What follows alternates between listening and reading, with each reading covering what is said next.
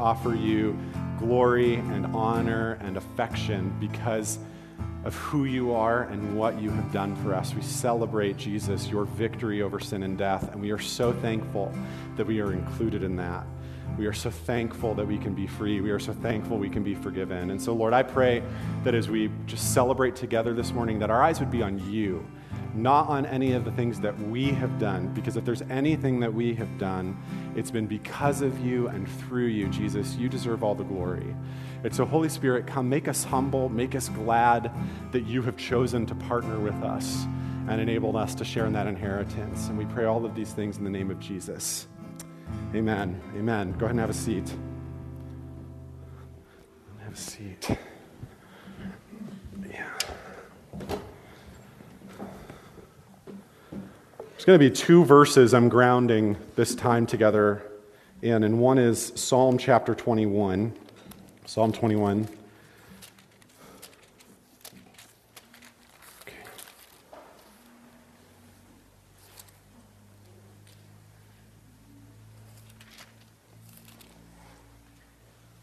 Maybe not. I think I got the wrong reference, but we'll get there.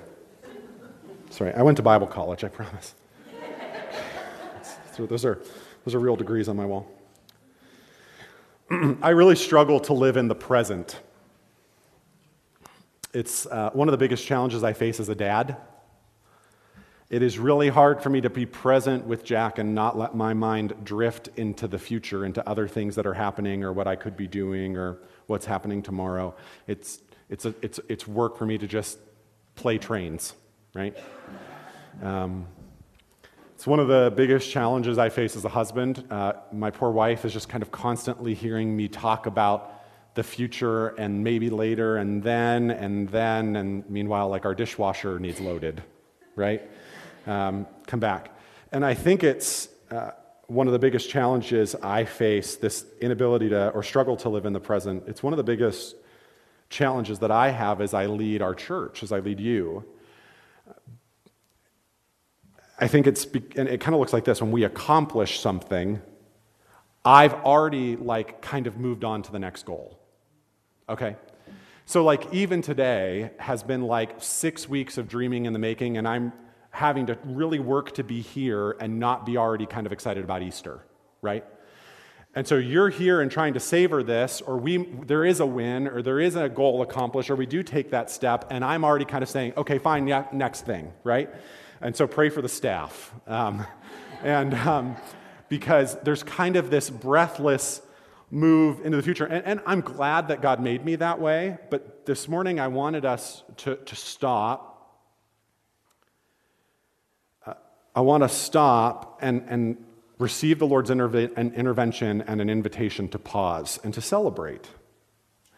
I, I sensed um, the Lord nudging me to kind of do a gathering, one service, where we could look at everything that the Lord did over the last year and kind of look ahead to the future a little bit.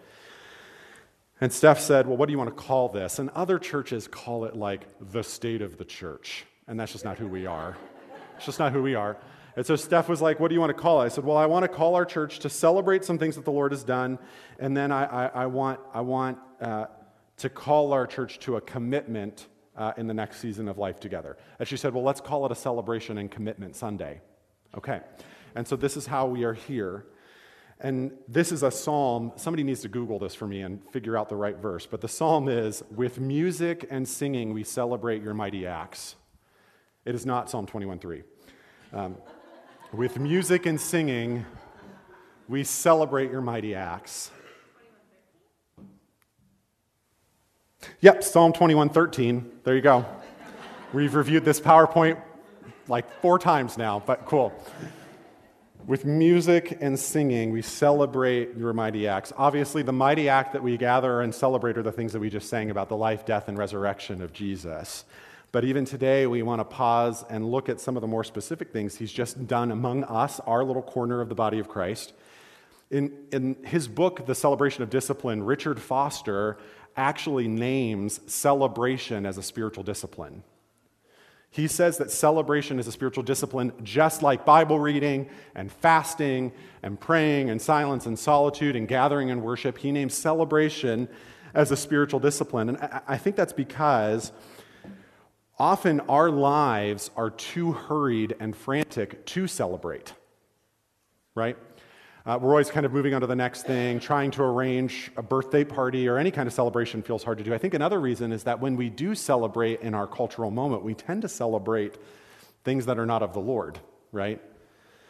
And so there's this call to celebrate, this call from a Jesus who was accused of being a glutton and a drunkard. Jesus liked to party. A, a, a, Jesus whose first miracle is done at a wedding, right? There's this invitation from Jesus to celebrate. And I didn't know that we would need, when I started feeling this nudge to have this gathering back in January, I didn't know that we would need this gathering. But really, over the last six weeks, as somebody put it on our team, every person I talk to in our church is experiencing some measure of spiritual warfare, right? Also, if you haven't noticed, it's February in Northeast Ohio, right? and so there's an invitation, I think, here to pause and to celebrate what God is doing and to have our eyes kind of raised out of the weather, raised out of some really troubling global events, raised out of some of the struggles that we have in our lives to celebrate what the Lord has done. And, and by the end of it, I will call you to a commitment for the future because, hello, I'm still me, right? Um, but but I want us to stop and I want us to celebrate with singing what the Lord has done. And as I looked over the last year, five highlights kind of rose to the surface. And one of those highlights was baptisms. We make a big deal out of baptisms. Um, we have people reaffirm their baptisms. We baptize babies, we baptize adults. And uh, this last year, we saw 10 people from the littlest among us to the grayer in hair among us be baptized or reaffirm their baptism. And we are planning more baptisms and, in fact, trying to finagle a way to put a baptism tank in here to have people baptized on Easter Sunday. Uh, so if you would like to reaffirm your baptism or be baptized for the first time, we would love to put you in a tank of water that we're going to somehow put on this floor. We're working on it. We're working on it. Uh, the, second, uh, the second highlight is that we launched a student ministry to grades 5 through 12 on Tuesday nights last fall.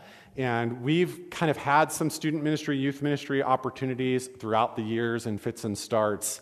Um, but it's been really exciting to watch a team of really committed volunteers. Tim Nowery, Mike and Jenna Frisk, and Holden Garrett are here every Tuesday night leading that.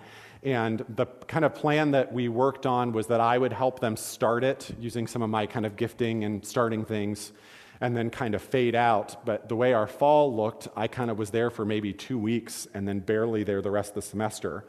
But every time I, I dove into youth group, I was always amazed by the joy in the room, right?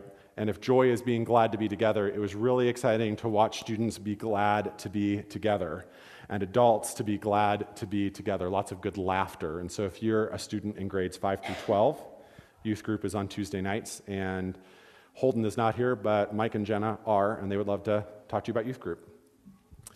The third highlight is how God worked through our naturally supernatural workshops. We hosted, we've hosted four, and we've done two in 2021. Our fourth will be this May 13th and 14th on super, uh, supernatural and, and spiritual warfare.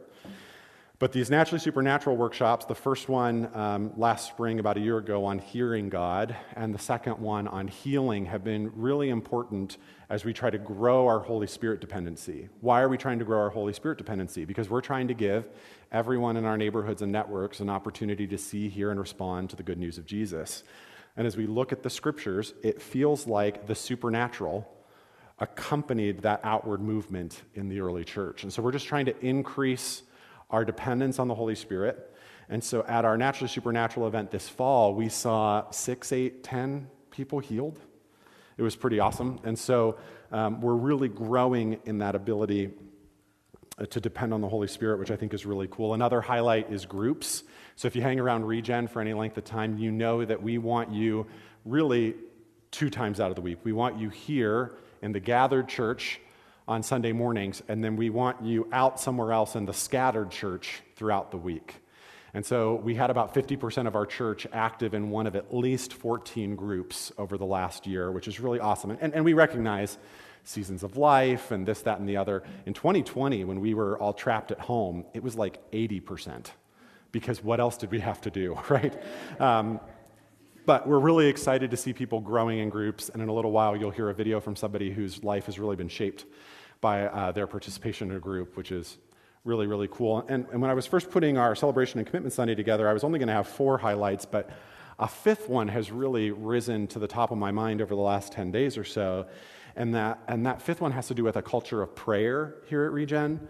Uh, this is a really big deal for us. And actually, uh, Steph and I and a couple other leaders were um, invited to kind of do a training for other pastors in our area on how to do a how to like lead your church in prayer ministry and nobody really came uh, which was fine because for those of us that did it those of us that were i brought some leaders with us to help lead it there was something really faith stirring about hearing kind of our prayer journey that began if you remember during covid lockdown praying multiple times to, to, uh, together a day on Zoom, right? And has kind of evolved into quarterly days of prayer. And um, even just the best way I know how to describe this is as a spiritual family, it feels like prayer is like our natural first response to like anything.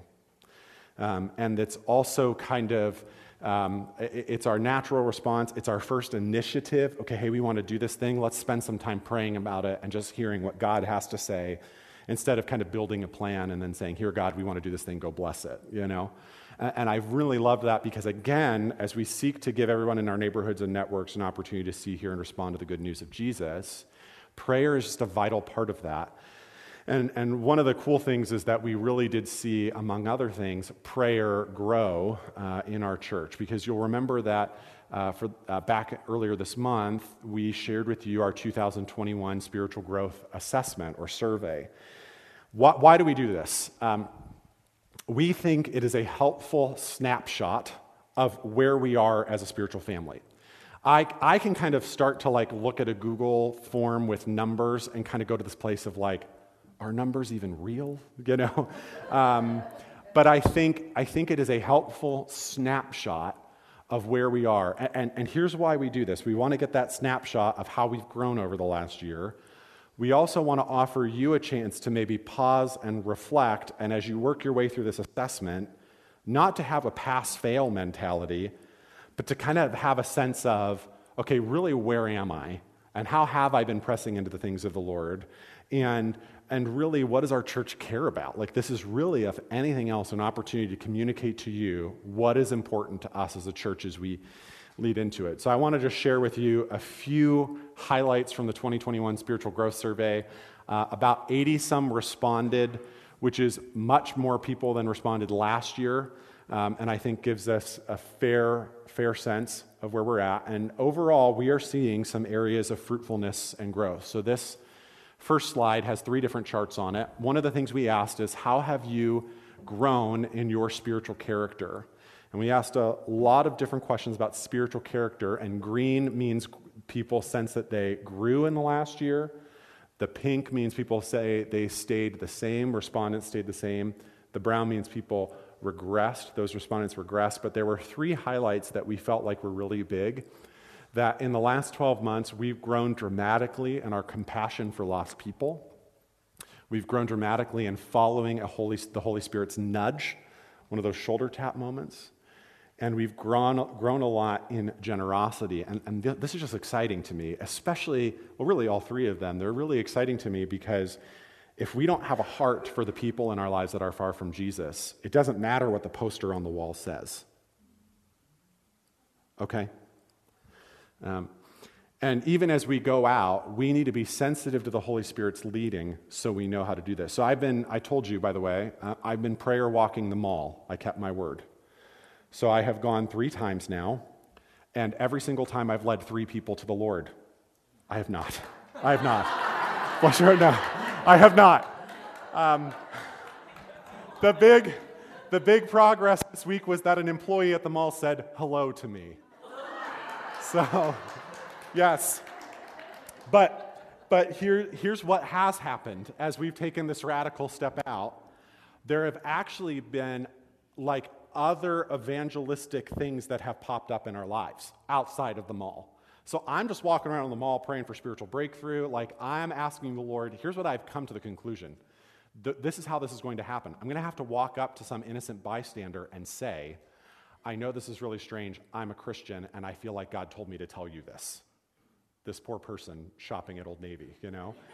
but, but I think it really has raised my expectation about what God's going to do. And I think I told you when I first shared this with you that I was kind of grossed out by it, but I'm really encouraged by it and excited by it. And now we're seeing just in other venues of our life people of peace, people that are far from Jesus, relational opportunities springing up. So I'm going to keep prayer walking the mall. But the reason I tell you this is because the only way I see evangelism happening in the mall setting is if I have a nudge from the Holy Spirit that I follow through on.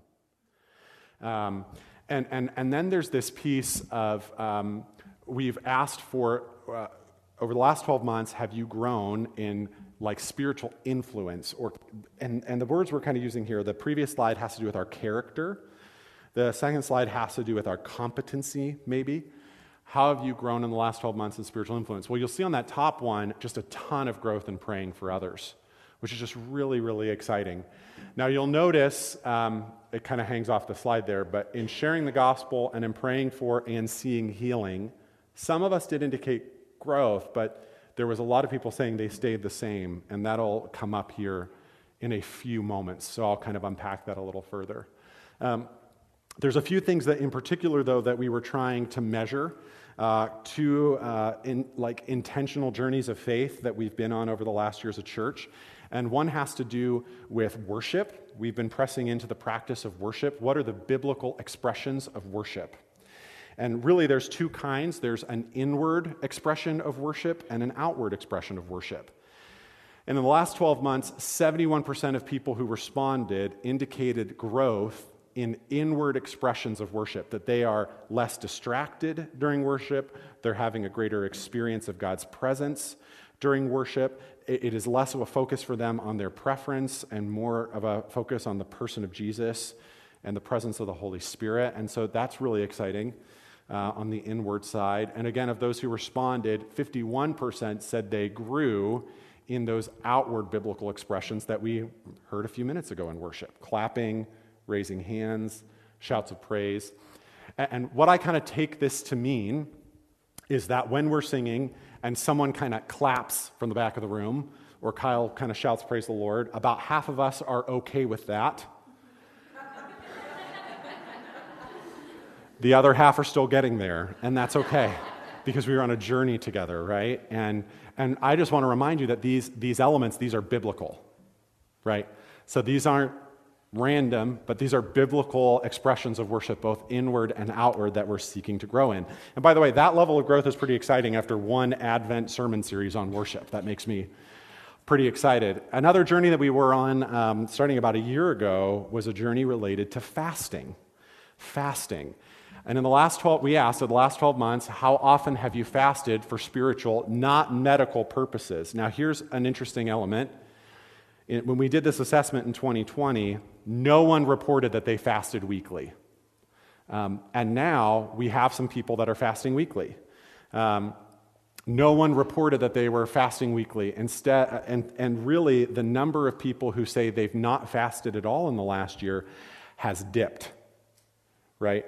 So, what I take that to mean is everybody has kind of, or, or, or a lot of our respondents have kind of taken a step toward fasting in a way that they haven't done prior in the last year. So maybe if you were fasting once a quarter, you might be fasting once a month. If you're fasting once a month, you might be fasting once a week. And that's going to be really important when we get to the commitment section. Um, and if you don't remember what fasting is, um, I did a six week series on it of Lent of last year, and I imagine the reason you don't remember what fasting is is because, again, at some point you just like blacked out. Um, but uh, what, one of the things that Preston had a really great idea to do last year was we came into the sanctuary when that sermon series was done and re recorded the whole teaching series in like 90 second increments. And so uh, on our social media throughout Lent in the next couple months, you're going to have these kind of drips of reminding how to, of reminders of how to fast, which again will be important in a moment.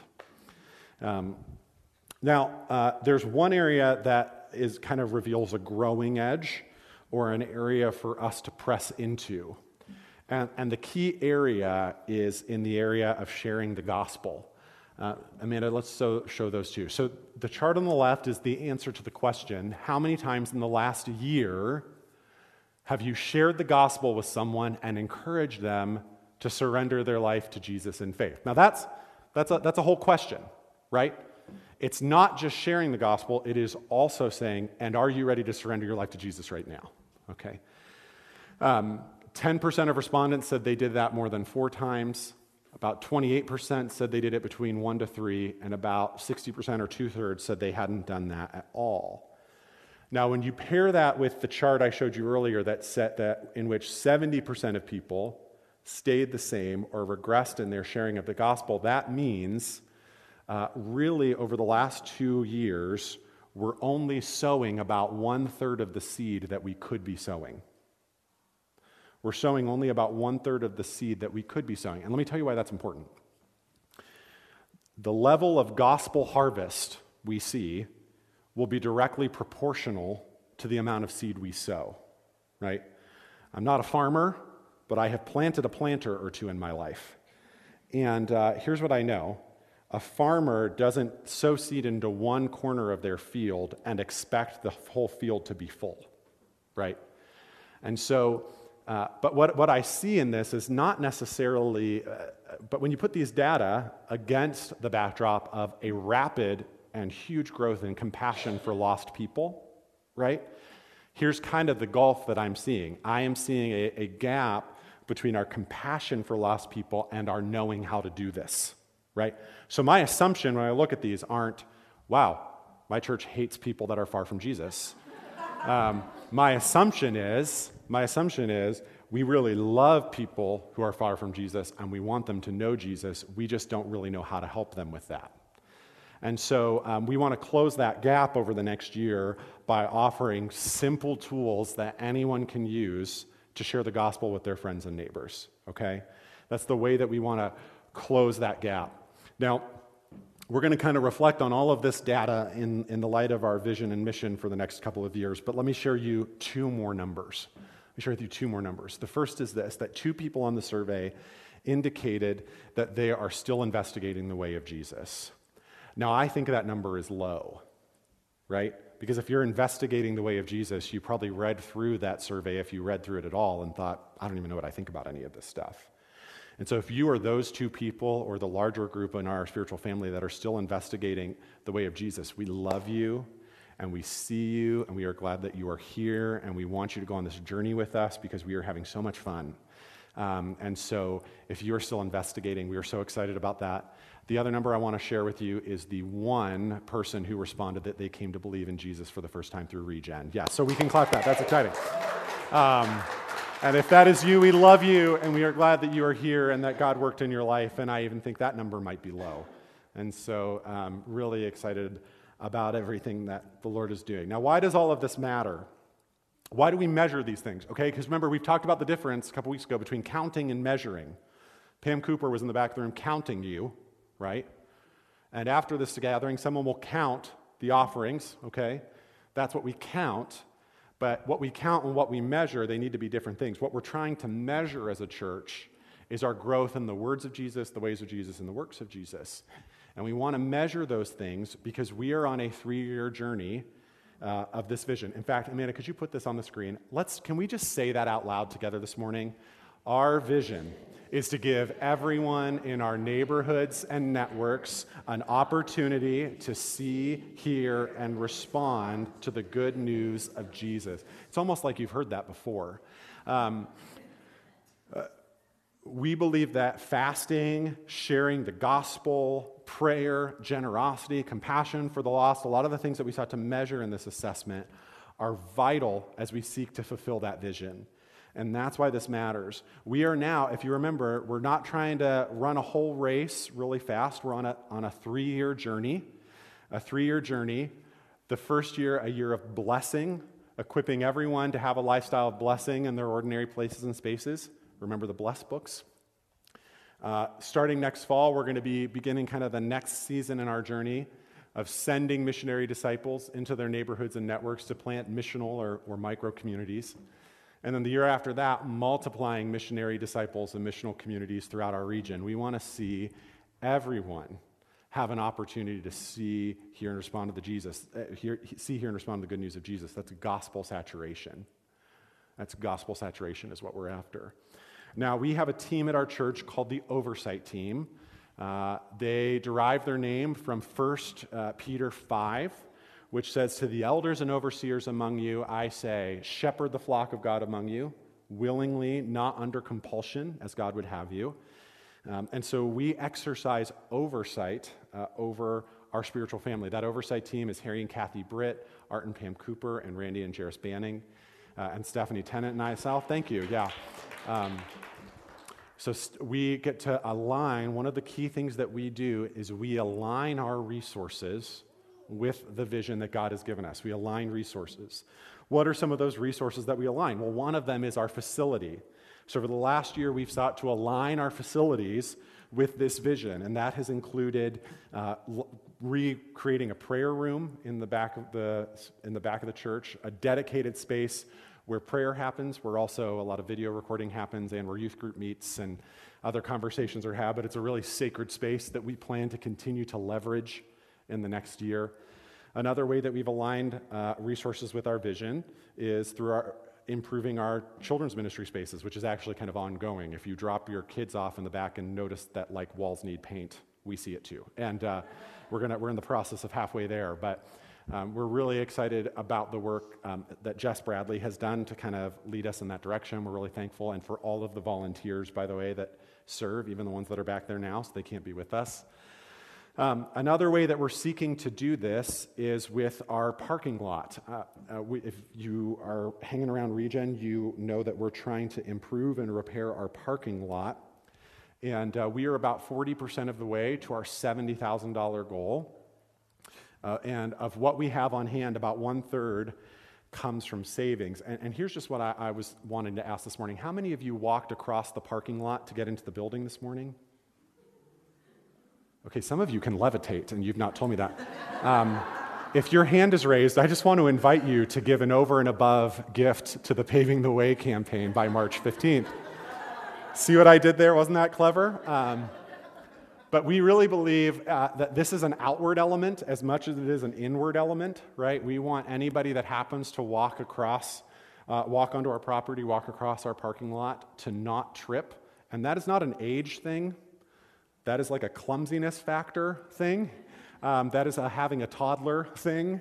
Um, and so we want to make that improvement this summer. And we would like everybody, if you would prayerfully consider making an over and above gift um, what does over and above mean, church? It means I'm giving my regular giving, and over and above that, I'm giving a gift to that. And if you could do that by March 15th, that would let the oversight team kind of know where we are and how to make that decision. But we believe it's an inward thing, it's caring for everybody in our spiritual family, and quite frankly, it's an upward thing. It's hard to get into the building to worship Jesus when we're like minesweepers, you know, so we want to make sure we can take care of that.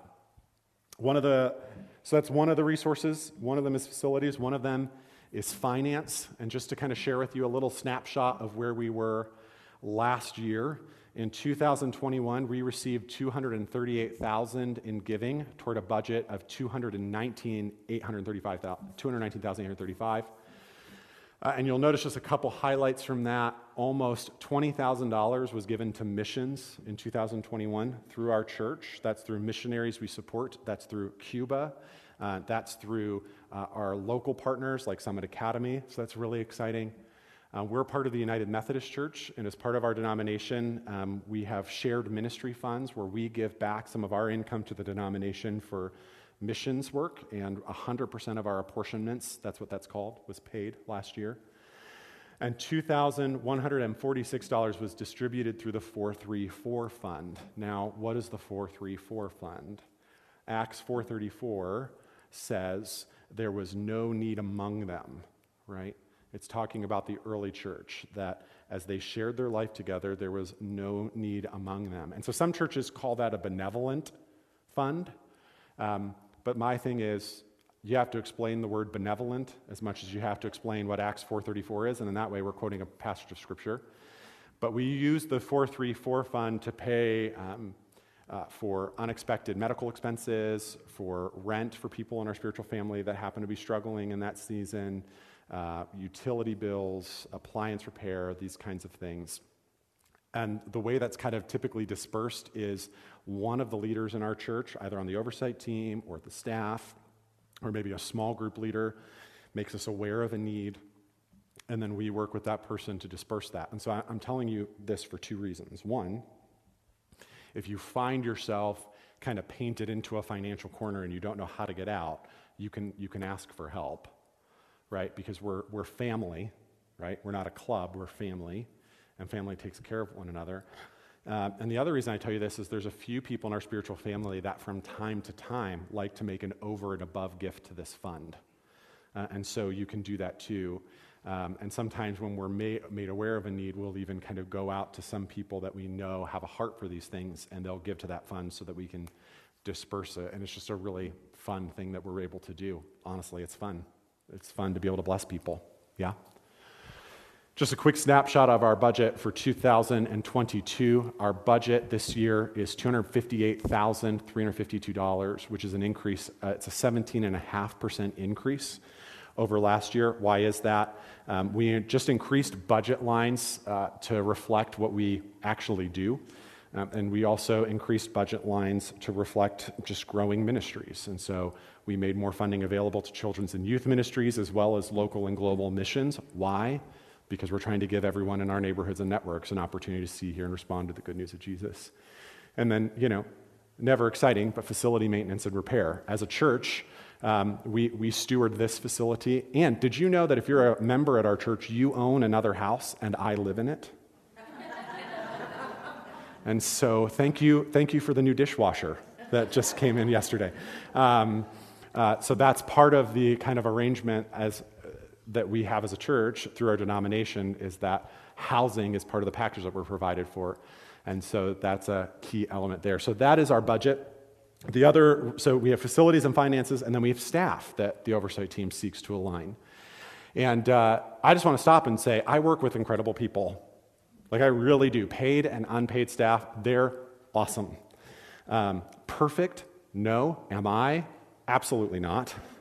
And nobody knows that better than that group of people, okay? Um, but uh, it is so much fun to work with the leaders at our church that are both paid and unpaid. Uh, and I just want to say thank you. And in fact, this is a rare thing that we do, but could we just kind of thank the staff, paid and unpaid, for everything they do? Because they do work hard. There is one particular update um, that we have asked the oversight team, we've asked Art Cooper to share with our spiritual family. It is about Steph and I. I am not being reappointed. If you're a Methodist, I'm not being reappointed. Stay calm. I will still be your pastor. Nothing okay? Um, um, uh, we are not going anywhere, at least not permanently. So um, uh, we've asked Art to share a little bit about that. Oh, I can just stay down here. That's fine. Yeah. Great. First, can we read the rest of Psalm 21:13? That was just Psalm 21:13b. Get get Psalm 21 and uh, verse 13 up on your device or in, in the Bible that you have. Rise up, O Lord, in all your power. With music and singing, we will celebrate your mighty acts. This is kind of what we're doing. Uh, we're recognizing God at work in all his in his mighty power, and we're just seeing little bits of it. So, next slide there. The tenants and sabbatical. Okay, what is sabbatical? Sabbatical is not vacation. Sabbatical is not something that a lot of people get to have. And if you're a, a plumber, you, you, don't say, I would like to take a little sabbatical. that means unemployment. We're not unemploying Kyle and Steph, but we are giving them a sabbatical of six weeks. Next slide there. From June 27 to August 8th. It is not a time of retooling. They're not, we're not sending them off to school. It's kind of a time of refueling. And it's really a predictable pattern that we see all over the place. Uh, did you notice like red stuff coming out on bushes as you drove here as winter is giving way to spring? Okay, there's these times of renewing. And uh, you may not think so, but being a pastor, pastor's wife is kind of a tough job. Uh, they do take regular Sabbaths, but you happen to kind of live 24 7 on. And uh, so we want to bless them with some time away. But it's not away from God, it's not away from responsibilities. They are still going to be doing the up, in, and out. They're going to have more protracted, longer times of up in and out. They're going to be interacting with some people from 3DM, and there's going to be mentoring there. And uh, so this is a really good thing. It's we want to bless them. So my challenge to you is let's pray Psalm 21:13. Rise up, O God, in all your power. And let's commit to praying for them.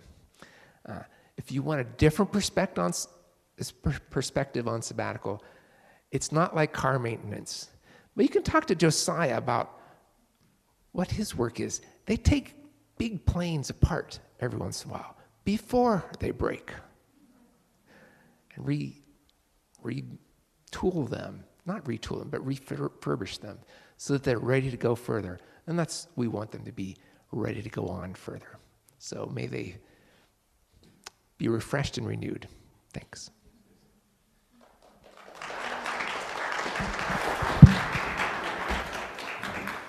Yeah, we, um, we love you, so we don't feel like we need to get away from you or escape from you we do sense the Lord saying, Come away with me for a minute.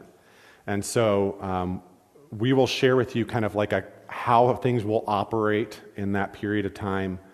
Um, but I think it's going to be a really powerful summer, and I just can't wait for you to know all of that. But in June, we will make sure you have phone numbers and contact and all that kind of stuff. And uh, so those are some of the things that we do. Is as an oversight team, we align our resources with our vision. But, but here's what I've always loved about Regen.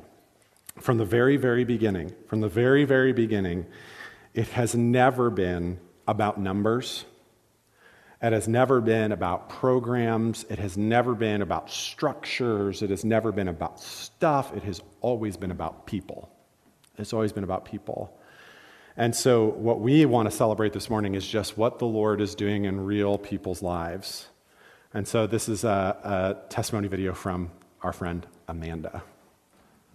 So, I knew that Regen would be my church.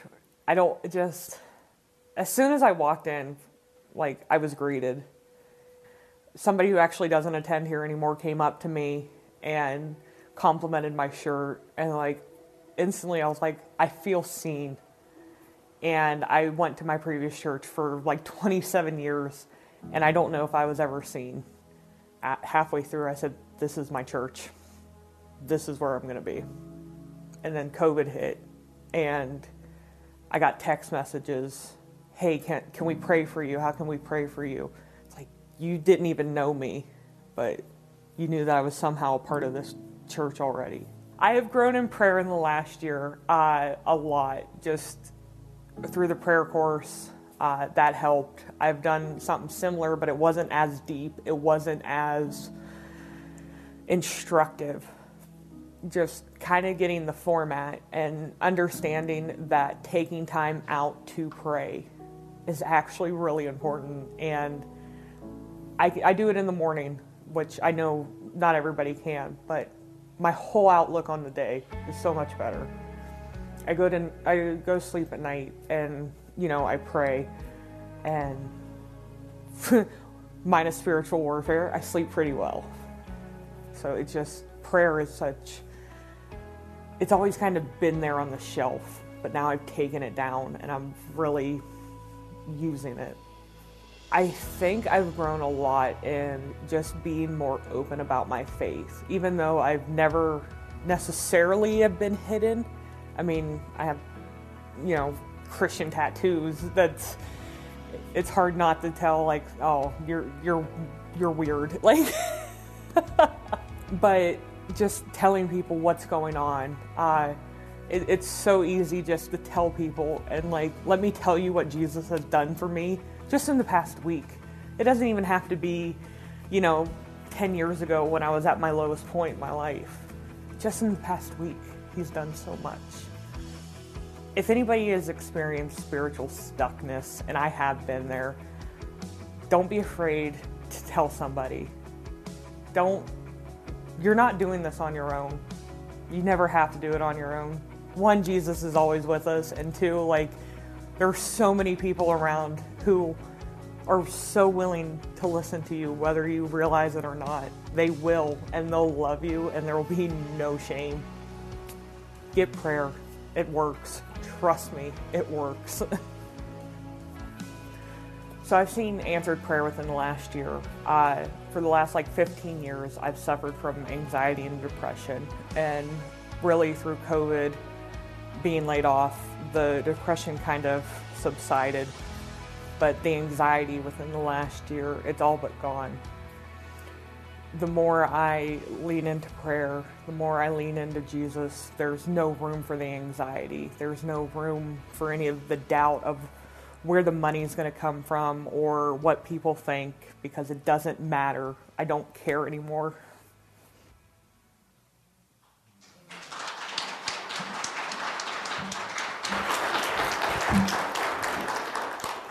I mean, I, I don't know about you. I watch a video and I go like, I want more of that. Yes, Lord. I want more of that, Lord. I want more stories like that. I want more stories of transformation. I want more stories of lives radically altered by the presence of Jesus. I want people discovering their calling and stepping into their gifting. I want to see all of that happening and that's why we're saying we that's why we're after what we're after that's why we are after everyone in our neighborhoods and networks having an opportunity to see hear and respond to the good news because i want the people in my neighborhoods and networks to experience what amanda's experiencing i want to experience that and, and here's what i know we are trying to do something that that not every church does. We have a calling on us that not every church does. And for us to see the fruit of what we're saying we want to see, for this to be more than just words we say, but a reality we experience, my deep sense from the Lord is that He is calling us into a season that I'm calling a season of extraordinary prayer and fasting. Extraordinary prayer and fasting. You may feel like you've been praying for spiritual breakthrough. You may have been fasting for spiritual breakthrough. And the Lord says, Yes, now let's go deeper. Um, a lot of you know in January, Steph and I were in Los Angeles with some leadership friends, and we got to listen to a guy named Josh, and he's part of a disciple making movement in India, and they have planted 5,000 micro churches in the last year. 5,000. They planted 1,300 the year before that, and 300 the year before that. And so we're listening to this, and he's showing us all his tools and all this kind of stuff. And in my heart, is rising up this thought, and the thought is that can happen in India, but it can't happen here. Right? Evidently, I wasn't the only one thinking that because somebody got up and said to Josh, Okay, Josh, that sounds great, and I'm so glad that's happening in India. He said, um, Well, I don't, I don't think that can happen here in the U.S. We have to contextualize this in certain ways. Contextualizing is sometimes Christian code for lowering our expectations. And he said, we need to contextualize this in a different way. And Josh said, listen, I travel all over the world. I, I travel to Japan, I travel to Taiwan, I travel to Thailand, I, I travel here, I go to Africa, I go there, I go here. And everybody says the same thing to me. They say, Josh, that'll work in India, it'll never work here. And Josh said, my only response to that is, as far as I know, God is the same in India as he is where you are. Right? But he said, as far as I know, nobody prays like people in India right? I think what we have set out to do by the Lord's calling um, cannot be sustained by the, or initiated by the level of prayer we're at now. Right? I, mean, I look throughout history, and all great moves of God are preceded by and sustained by extraordinary prayer and fasting. Extraordinary prayer and fasting. And so I'm calling our spiritual family into a season of extraordinary prayer and fasting today. Now, your expectations for that might be low. And to that, listen what um, James says. Uh, James, go to that next one for me, Amanda. This is James 5. The prayer of a righteous person has great power as it is working. Elijah was a man with a nature like ours, and he prayed fervently that it might not rain, and for three years and six months it did not rain on the earth.